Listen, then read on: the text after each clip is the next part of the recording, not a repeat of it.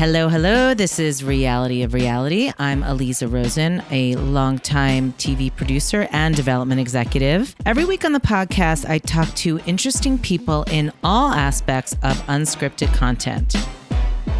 So, before I introduce my guest, I just want to talk about a few of the things I've been watching this past week. I watched the HBO Max documentary, No I in Threesome. So, this is a really hard doc to talk about honestly, I don't think you can talk about it uh, without spoiling it. So I will just say I was not sure where it was going, and I was watching with my husband. We weren't really sure. Honestly, we were going to finish it. It was kind of like, what is this? And then it's worth watching till the end. That's all I'll say. So we'll leave it at that. Um, I did start watching the crime scene vanishing at the Cecil Hotel on Netflix, and then I just got distracted, but I'll probably go back to that I know people are liking it online. Uh, finished Your Honor, the Showtime scripted series. The season finale was last night, and it was good. I was a nail biter till the end, so I, I did enjoy it. It was a little bit of a slog, but I, I really got into it. Lastly, I I watched something that you guys are not going to be able to watch quite yet for about another week, but I cannot wait for this series, Allen versus Farrow, which is about Woody Allen and Mia Farrow and everything about everything, you know, um, Dylan's abuse and uh, the Soon-Yi stuff. It, it, it's it's unbelievable. I I got early screeners because I'm hoping to be able to interview the filmmakers. I really hope that happens. If that doesn't happen, I'm going to cover it in some way because it absolutely blew me away. I will tell you now in advance. Um, it's on HBO. It's a four-parter. It comes out on the 21st. You must, must, must watch this series. I have a feeling it's going to be explosive and be, you know, even bigger than Britney in terms of the cultural conversation. So now on to my guest. Justin Lacob has the dream job of many people in our industry. He is the head of development for XTR, and they're a studio that helps filmmakers on their journeys to get their films made, whether that's financing or providing expertise and distribution. They do eh, they do it all. They Justin also co-founded Documentary Plus, which just launched. Um, it's sort of like the Netflix of documentaries. I just checked it out and intend to be using it. It's really, really great for people like us who love docs. Justin is a veteran producer. He got started on old school reality competition shows like America's Top Model. We talk all about that, and he has funny little tidbit on Tyra Banks, so I'm sort of obsessed with. He ended up on the network side at Spike, which later, of course, became Paramount, and oversaw a gazillion episodes of Bar Rescue, their hit show that's still going now. And when Spike became Paramount, he was an executive producer with Jay Z on the Emmy nominated doc series Rest in Power, the Trayvon Martin story. He was also an EP on Gone, The Forgotten Women, which was directed by Academy Award nominated filmmaker Joe Berlinger, who incidentally directed the Cecil Hotel documentary. Hey, Justin, welcome. Hey, thanks so much for having me. I really appreciate it. It's my pleasure. So, you are in Canada. Are we allowed to disclose your location or is it like you're in a bunker somewhere? Oh, yeah, no, I'm currently in uh yeah, currently in Vancouver, normally based in LA, but currently in Vancouver, just writing out some of the quarantine. Which is the best. I mean, I, I think you made the best call on that. Oh, a hundred percent. I mean, like it, like the COVID levels here are so much lower than in Los Angeles, and really, like my family and I could just be free frolicking in the woods, and it's been a lot of fun so far. Very, very jealous. So I always start my podcast by saying how I know my guest, and I was actually racking my brain yesterday, and I don't know if you'll remember this, but you and I actually met a while back when you were at Spike, so before it was Paramount. I I think we met at we met at Realscreen for sure because I remember meeting with you, but I also think we may have met at a par, at a Realscreen party, that Spike Oxygen party. I remember I, I'm a, I don't have the best memory, but I'm pretty sure it was you that I met there, and then I met with you, you know, like as an executive, either that same Realscreen or a different Realscreen. That that's the best I got. So yeah, I was trying to rack my brain on that on that too, and I think definitely it was the Realscreen, and it possibly could be the Spike Oxygen or Spoxy party as we used to call it back in the day. Those were actually really fun. That was back like in the heyday of Realscreen. That was like truly the heyday of Realscreen, and I feel like once those parties stopped, like it kind of went downhill. Uh, it's true. Sorry, I feel like now every podcast I end up slogging on Realscreen, so I'm gonna stop. Apologies, Realscreen, but bring back the Spoxy party.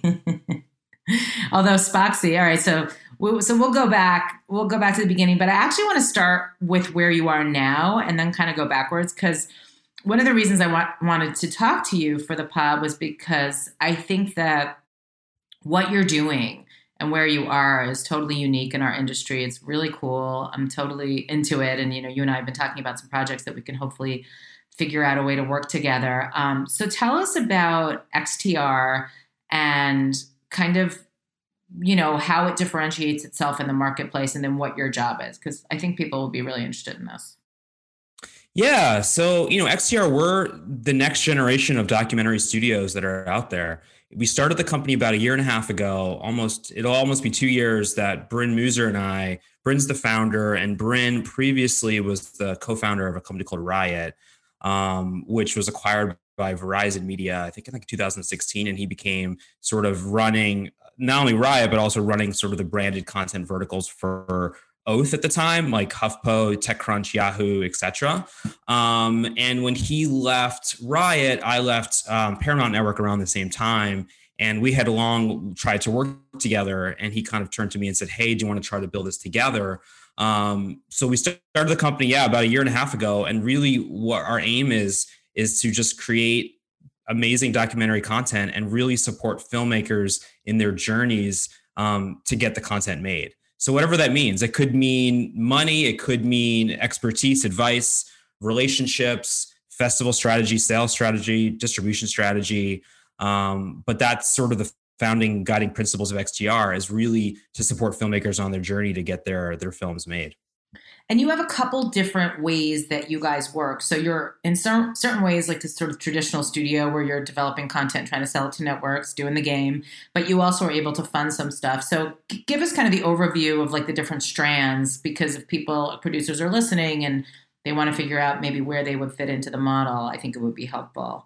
Yeah, 100%. Yeah. I mean, like, first and foremost, we have the traditional side, and, and just like other studios out there, you know, we develop internally or take on projects from outside producers or filmmakers, and then we'll package and pitch to the various platforms or potentially even other independent financiers, depending upon if it's um, a series or a film.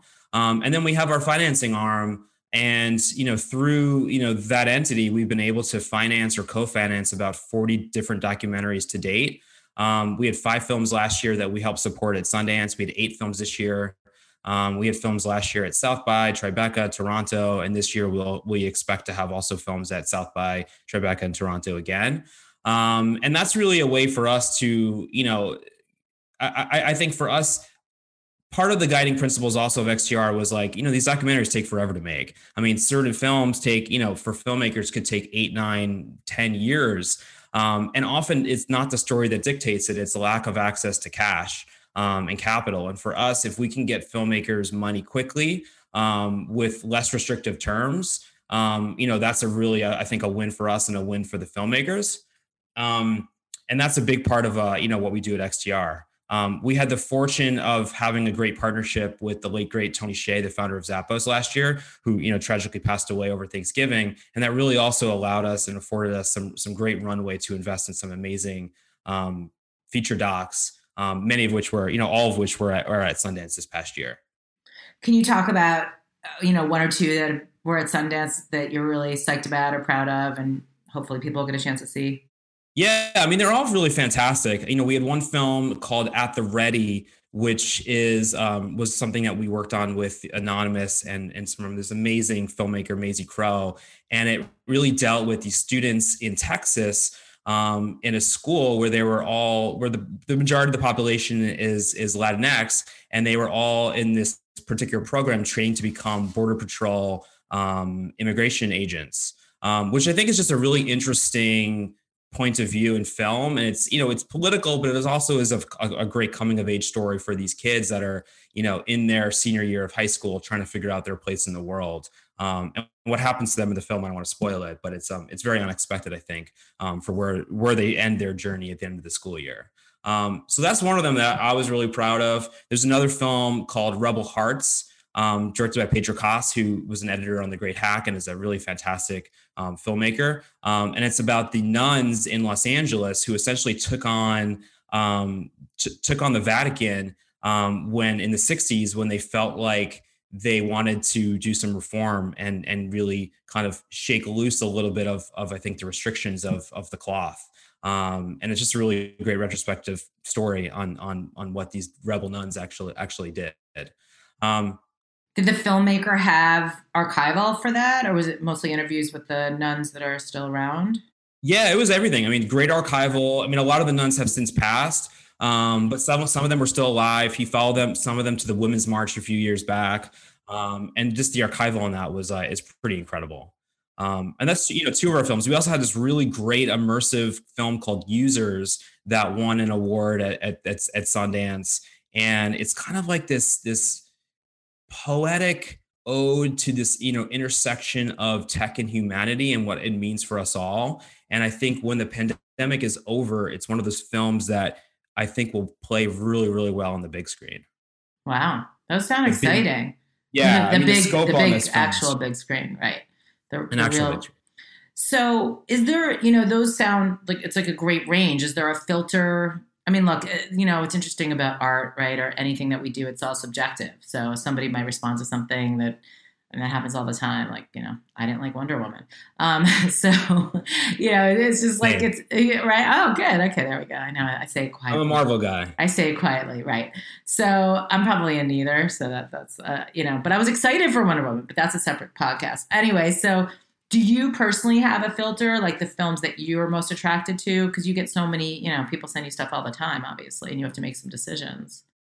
Yeah i mean look i think for us it's about the stories and the storytellers and the passion behind the screen um, and the access that they have. But you know personally i love things that are in you know music and sports and fashion and true crime and and you know and, and also finding the ways where they can be about something bigger whether it's about an issue or it's just trying to say something larger about society you know what are those projects that kind of where there's that that great inter- intersection?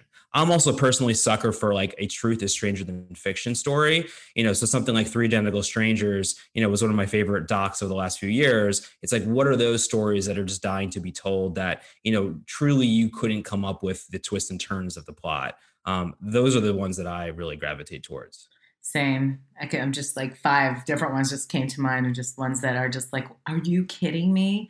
Yeah, I love it, especially when you don't know, you know, you haven't read about it, like you go in completely cold.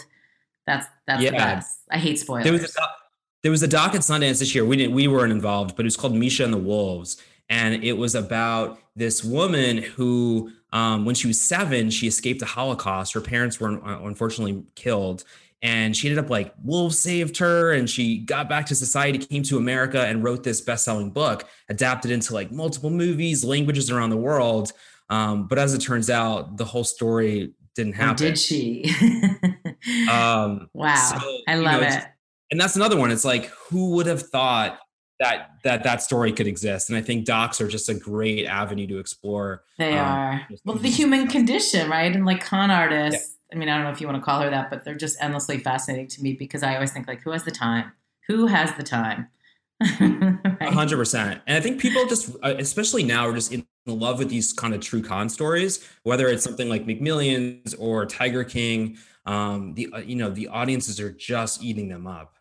They are. So another thing that you guys have done, which just launched, is Documentary Plus, which is also really exciting. So, talk a little bit about that um, and how we can find out more about it. Also.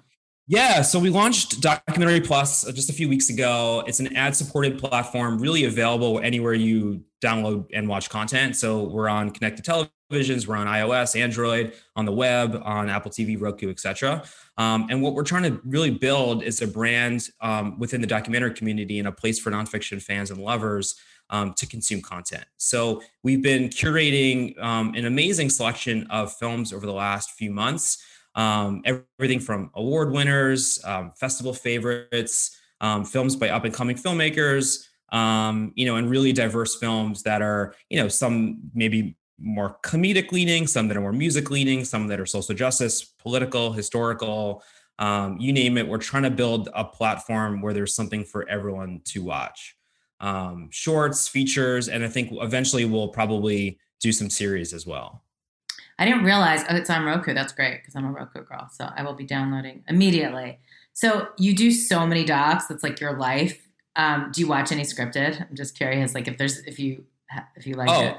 A hundred percent. I mean, it's funny. I'm one of those execs and producers who doesn't really like reality. I have we don't like say that word anymore. Of course, I have my core shows. Like I love like Survivor. Like i have never missed an episode. Um, but I'm mostly a doc and scripted watcher. I've always, I've just always been that way. Um, so recently, you know, I've been watching things like uh, Flight Attendant on HBO Max. I thought was just super fun. Um, didn't take itself too didn't take itself too seriously. So I love that. Um, I really loved, um, you know, I still watch Shameless. So I'm watching the last season of, of Shameless right now. I'm just curious how after, you know, 12 seasons or 11 seasons that, that story will end. Um, you know, I, I, I, as I said, I love Marvel. So like WandaVision, I'm watching The Servant on, on Apple. Um, yeah, pretty like a widespread of like scripted stuff. I watch it. Yeah, I watch a ton of feature movies, docs. Yeah. Scripted. Uh, there's so much good content. I have a list a mile long of things I still need to see that I really want to see, but I haven't finished the last series I'm watching. You know, it's like it's overwhelming. It's it's so overwhelming when there's like you know thousands and thousands of hours of content in all these platforms. It's like just hard to choose. Um, but like Queen's Gambit, I mean, that was an amazing. So well done, so well done. I loved it. So I want to go back a little bit um, to the beginning. So you've been in this business a while. Is there how did you start and like what attracted you to even going into television in the first place?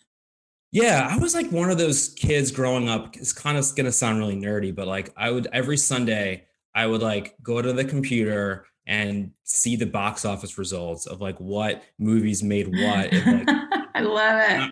And I loved it. And I still, by the way, it's still something that I still do in normal times, not in the in the pandemic um, when there's no theatrical but like it's something I just kind of geek out on and I love that. And so growing up, I always knew I wanted to get into the entertainment industry. I just, you know, being from New York, I didn't necessarily have um, any connections in that universe.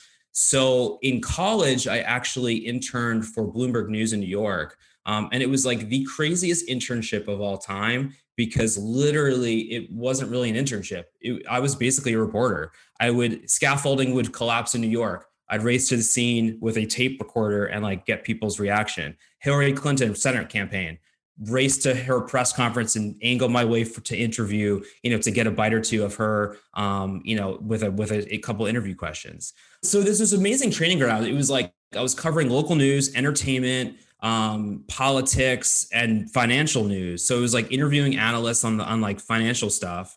I was interviewing people like the Farrelly brothers when they were doing something about Mary, which was like this is amazing thing, and they made fun of my hair, which was awesome. Perfect. Had a lot of hair gel in it. Oh my um, god, that's funny. And it was just this amazing kind of training ground for me that I think it kind of set me up with a lot of the kind of producing chops that I had later in my career. Um, but it was my first taste of sort of like quote unquote the entertainment industry, even though it was on the news side. Um, and then when I graduated from college, it, news seemed like the place to go based on my experience.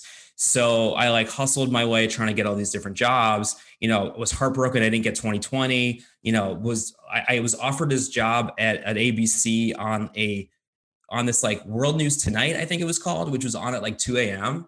And I was like, as a 22 year old, I just couldn't imagine working on an overnight shift. So I turned it down. But as luck would have it, I ended up at CBS News and I did this amazing program there where they placed you in one of the units, and I got placed in the documentary unit, CBS News Productions. Um, and I ended up working on an episode of biography for Peter Bo- on Peter Boyle. Um, and that was just an amazing experience. Who ran that unit? Like, it was guy Brett Alexander um, ran, ran, the unit, and I worked for this amazing producer, Kath Newcomb. No idea where she is now, but she was an incredible boss um, and really gave me the leeway to kind of basically make that episode my own, which was pretty cool. Is that where you started to get the bug for like longer form and doc? Yeah, it was definitely where I got that bug for that. I loved working on that. And then I also, at the same time, because I was 22 years old, wanted to work at MTV. And I was like, I kept applying there. I kept applying there. And eventually I got the call. And I had actually left CBS and was working in promos at USA Network very briefly. And I quit that job to go to MTV, where I worked on the couple, first couple seasons of Made. Um, with best um, show, best the, show, yeah, the best show. That show, I talk, I still talk about that show. Um, was that Sirulnick's group?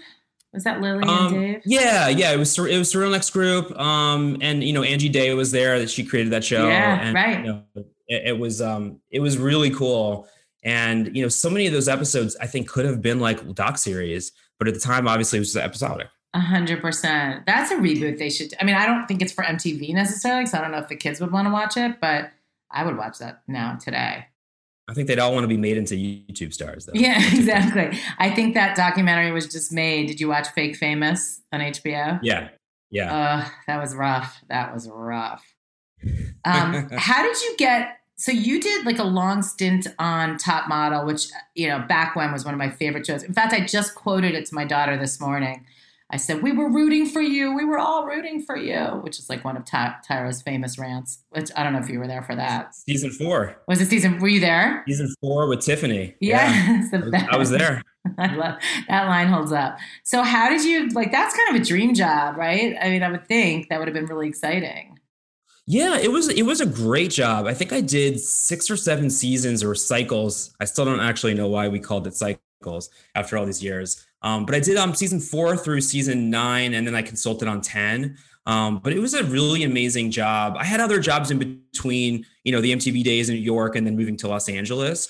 Um, but I think Top Model was like the first time I really got the taste of more of the reality kind of format side. Um, I also, you know, during college was when Survivor came out, and that was, you know, definitely inspiration for trying to get over to the sort of what you know wasn't really even called the reality industry back then. Um, but having gotten the opportunity to work on sort of like one of the grandfather shows of reality with Top Model was just like was was a pretty amazing. Um, and I think if you look at sort of the crew of producers that were there at the time, like everyone's gone on to such just amazing things. You know, Sean Rankin was actually gave me my, my shot on that show, and he's you know obviously just an incredible showrunner and creator. You know, uh, Derek Wan now at Netflix, Maggie Zeltner at HGTV um, Aaron Sampson, who's done on some amazing stuff, Anthony, Anthony Dominici, Daniel Soyseth, like the list just goes on and on of just amazing um, producers who, you know, use that show as a, as just a way of, of learning and, and moving, moving ahead in the ranks. Yeah, it had it all. All right, tell us one thing about Tyra that would surprise us. And I may have asked Sean Rankin the same question. I can't remember. Ooh, that is a great question. Might have to come back to you on that one. Okay. Yeah. What, of what's of what's good to talk about. Right. I'm saying because you got to censor yourself. I'm sure. Um, yeah, she look. The, the, honest truth of like, she actually was fantastic to work with on that show. I mean, like, we worked on so many seasons together, um, traveling all over the world, and it was really cool to um to to um to do that with her. So it was pretty awesome. I mean, she's she's like one of the original boss queens. You know, I mean, she was sort of like running her little empire before that was like the thing. A hundred percent. Her, I will say, her writer was quite strange, and the things that we would have to have on set. Okay, like, there we specific, go. yeah, very specific, like sodas and things. And I, I, will say that when we would go abroad to, you know, wherever countries we're shooting in, like we were in China, Australia, Spain, we actually had to ship all of the food from the states because the brands weren't available in like those local countries. And I remember in China, everything got held up in customs, and like and it was it was like a really big deal. But then you said like we couldn't get you your the soda. She was like, oh yeah, I don't really care. Oh um, God! After you got through like all of that, what was her soda? Yeah. What was like her specific brand?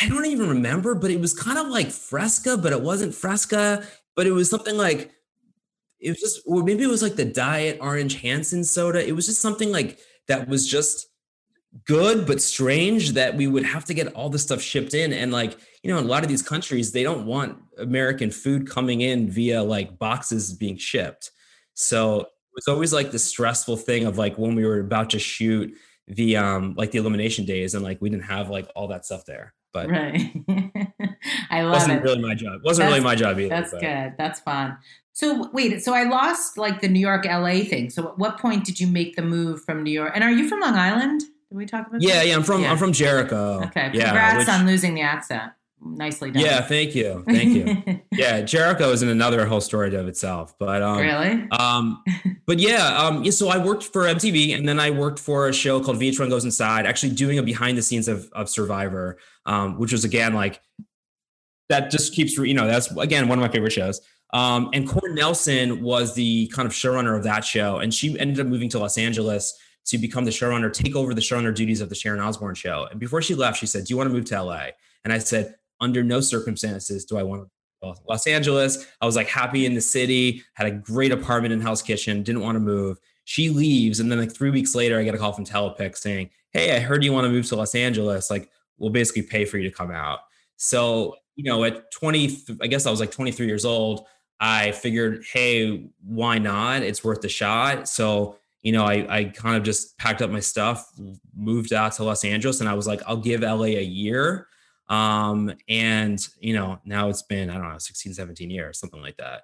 Um, so funny. It's such a New. Yorker. I mean, I used to come out here all the time too for work, but yeah, when people would say, Would you ever move? I was like, No. Like New York, I mean, when you're raised, you know, I was raised in Westchester, so right outside New York, also the city, it's like that's the end all be all, right? Like that's your like LA is fun to visit, it's fun to work in, but like you can't imagine not living it. For me, I couldn't even imagine. I was going to raise my kids in the city. Like that was like the end. You know, that was the goal. Totally. I think my first two years in LA, I just like so desperately missed like the electricity of in the air of New York. Yeah. And like and the bagels. The bagels, the bars, like the smell, the people, like even the subway, like yeah, yeah your pizza. Like, I mean, it's just the food, really. yeah, it was so hard to, and and actually having to like drive places, like that was just like a rude away, and like bars closing at like midnight, like it was just all just a rude awakening coming to Los Angeles. But you know, but hey, LA was great.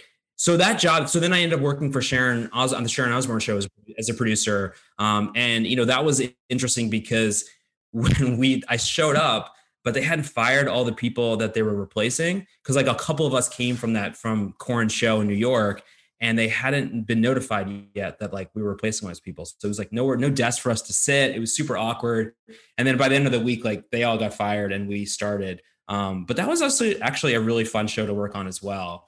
Um, Sharon, another sort of just like awesome boss and um, you know, lots of interesting stories from that too.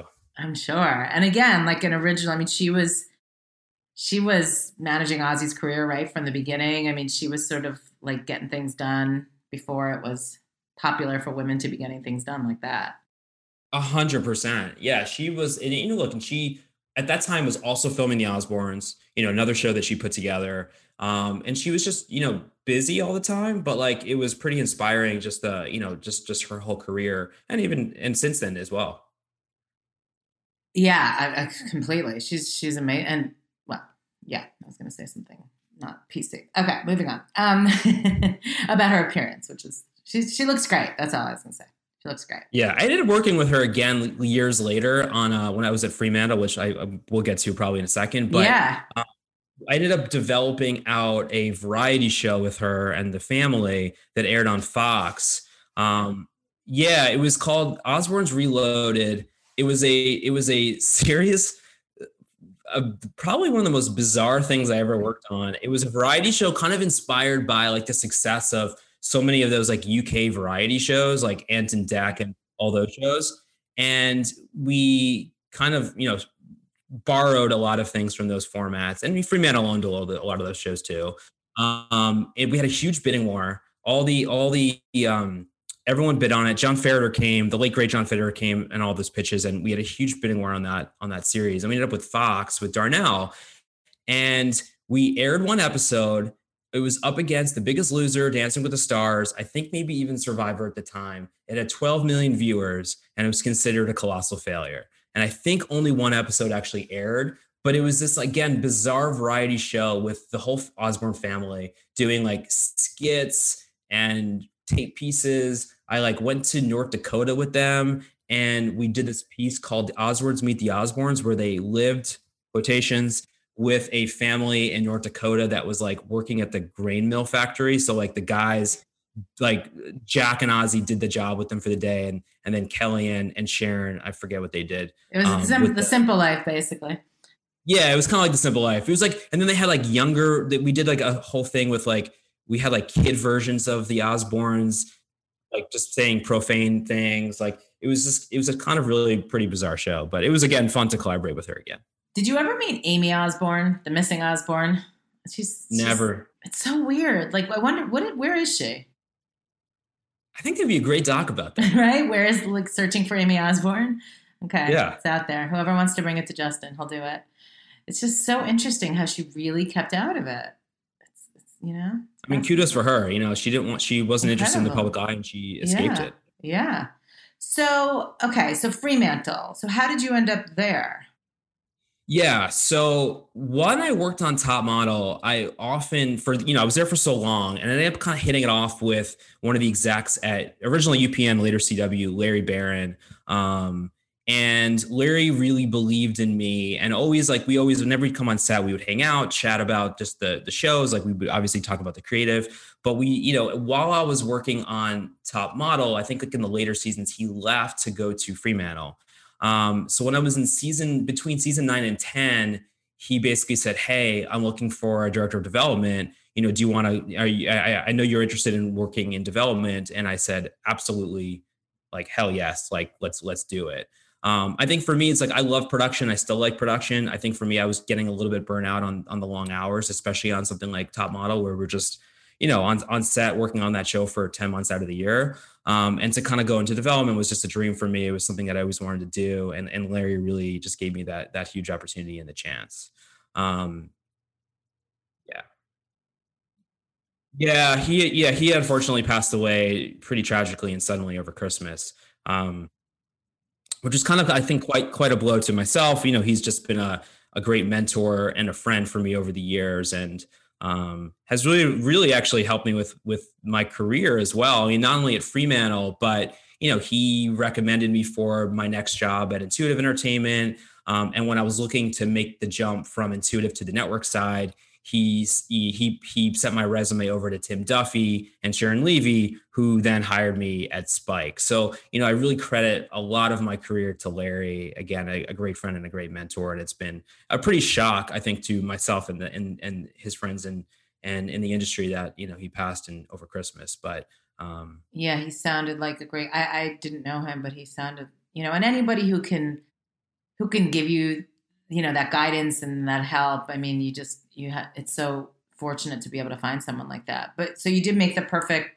uh, transition to where i wanted to go. What made you want to make the leap from the production to the network side? Was it sort of getting that development bug and realizing you know be interesting or was it just i want some health care yeah yeah look i mean you know uh, you know fremantle had healthcare which was great intuitive it did not. But but um but i think for me it was I really just wanted to advance my career further and really diversify my resume. And I think, again, I always had this plan, you know, even from when I was analyzing box office numbers, I wanted to be more in, I think, the business of entertainment. Um, and I felt that the leap to the network side, I think, could really get me there.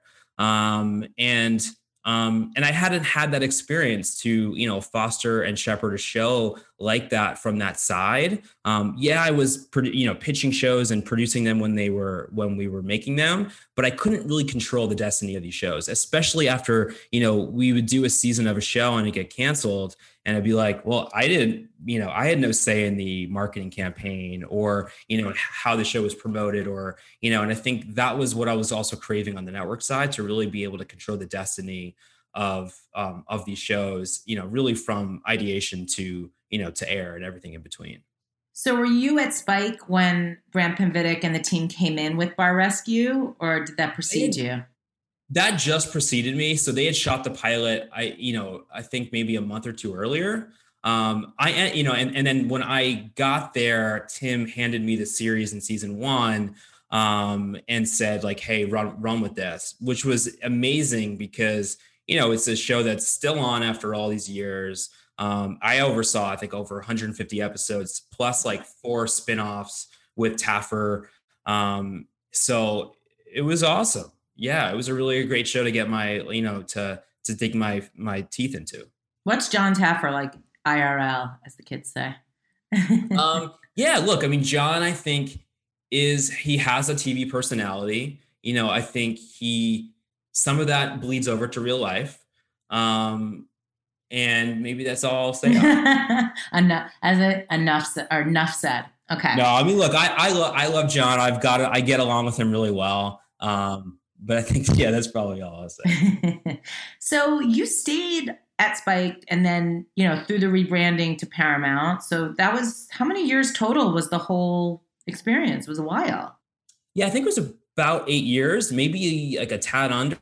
or tad over around there. Yeah, so I kind of was was there for many regimes, many shifts on programming tastes. You know, when I came into Spike, it was it, they were just trying to get out of the young male demo, and you know things like Bar Rescue, I think, really helped elevate the network, um, get a you know a wider demographic, attract some women to it, and then I also worked in scripted with Sharon there, and then also sort of brought the docs to Spike and to Paramount as well. So I got to see from the eight years I was there shifts in brand, shift in logo, shift in you know demographic, shift in network. So um, it was a pretty great experience.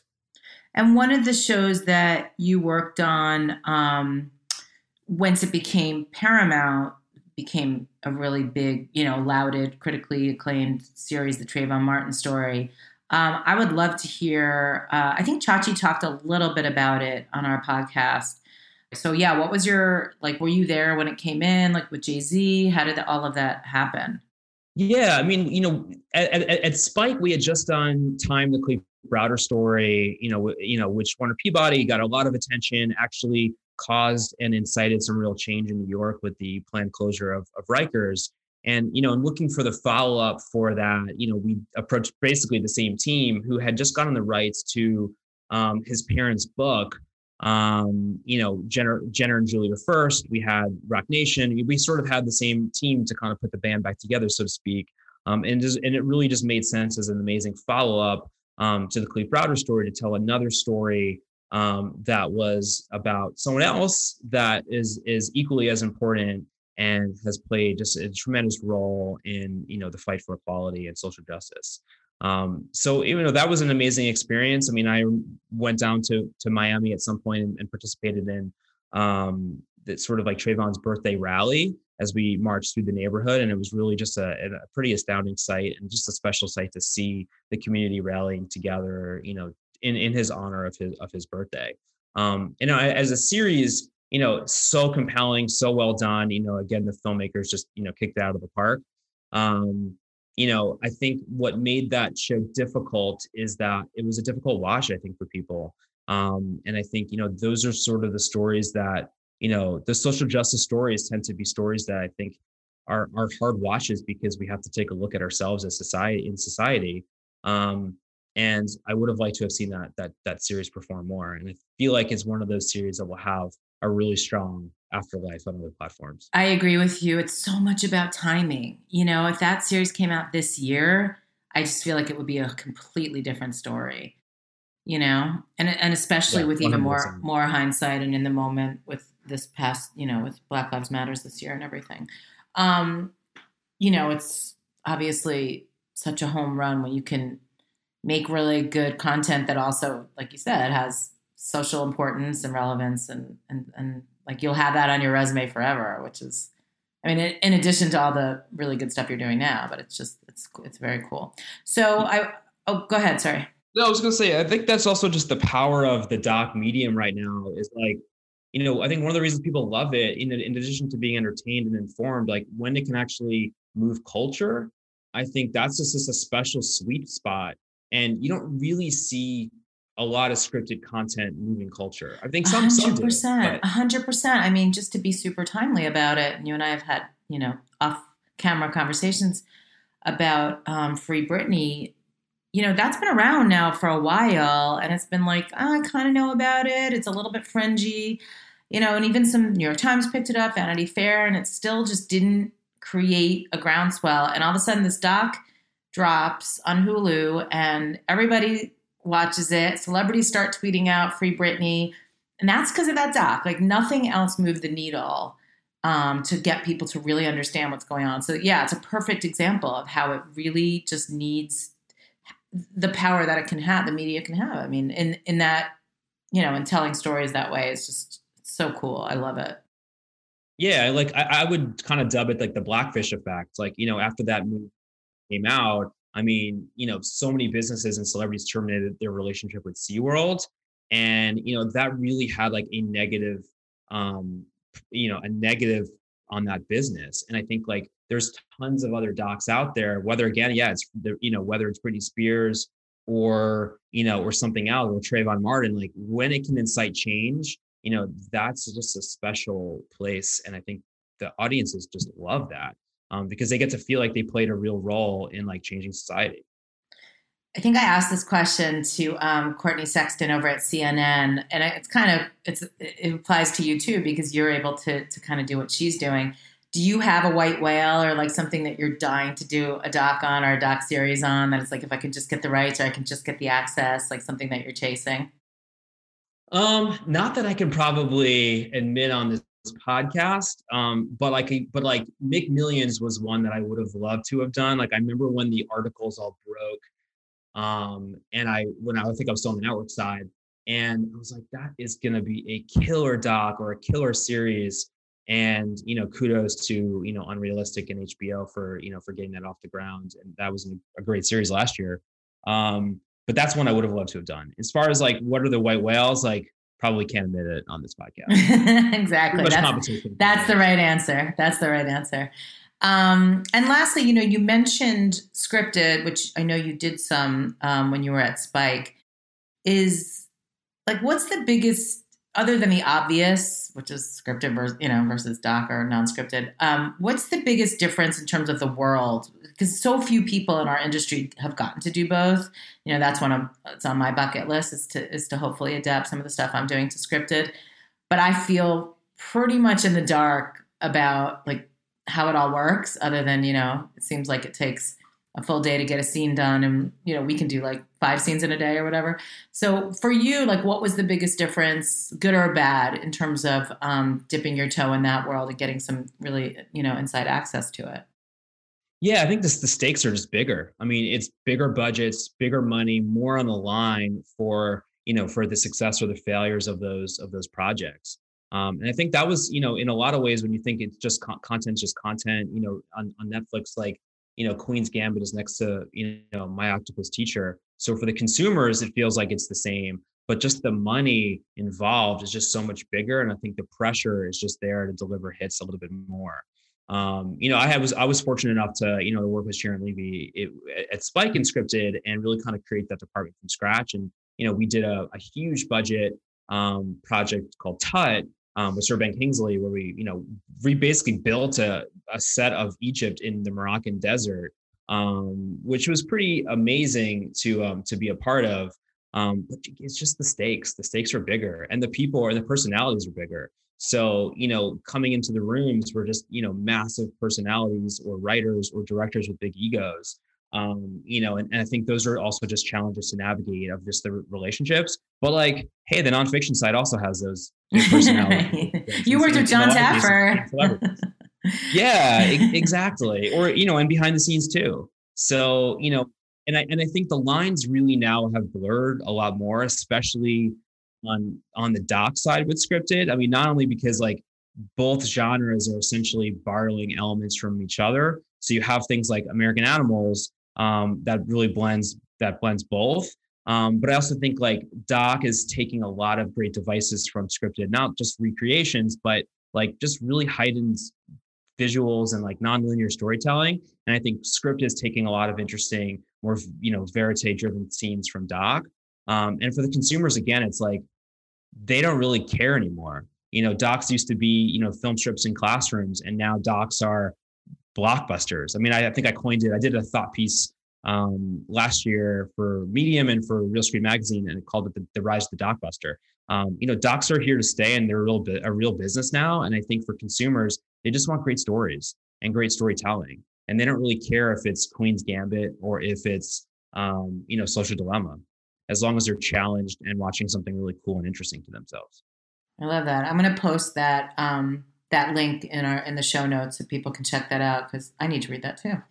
Um, this is great. I, I really am, you know, so interested in in what you're up to, and I think you've had a really interesting career. When you and I spoke yesterday um, or the other day, we were catching up. Um, you know, we were talking about news as the foundation of a career. That's where I started. I started in. I wanted to start in New York, but I ended up in Bangor, Maine. so that didn't quite work out, but but the preparation, you know, that kind of um, quick deadlines, like you said, being able to kind of do everything because really just mostly lack of resources or you know like people are just so busy they don't have time to be like no justin you can just do this you know you got to like do it all at such a young age i think that preparation is just invaluable for like it really set the the path for your career yeah 100% i think I, i'm not really sure where i would be if I didn't have that as a foundation. You know, I never got I never had to be an assistant, which was pretty awesome because I had that foundation. And I think I probably would have done that route and maybe gone the agency route or something like that. Um, which I'm glad I, I didn't have to. I feel the same way. I mean, and that's the thing now. I mean, there is no linear path because a lot of sort of like, you know, younger people who listen, sometimes, you know, they'll hit me up to get advice or whatever. And it's, I, I feel like a dinosaur in that sense of giving advice because it's like there is the path to you know show running or directing or producing it's just so different today than it was. Like the options are limitless. You don't need to even start in an agency now. I mean unless you want to be an agent you know but like so many people i interview that are producers now started an agency you know which was great experience back then. I still think it's good experience but you definitely don't need to do that. No i think like the fact that also you can shoot projects on your iPhone, I think also just has like completely changed the leveling, you know, the playing field on like where you can start your career. You know, I think now that you could just create, you don't have to necessarily be in the system to create. Has just really changed up, um, you know, how people get into the industry, which I think is also awesome. I mean, it's reset the table um, and and allowed so many people from many different walks of life the opportunity to, to kind of break in. A hundred percent. It's so true. Well, thank you, Justin. I really appreciate this chat. Um, do you, do you have social media? Is any of your social media public, or do you want to promote? Yeah, anything? yeah. My Instagram is public, um, which is Rocco Tour. Why?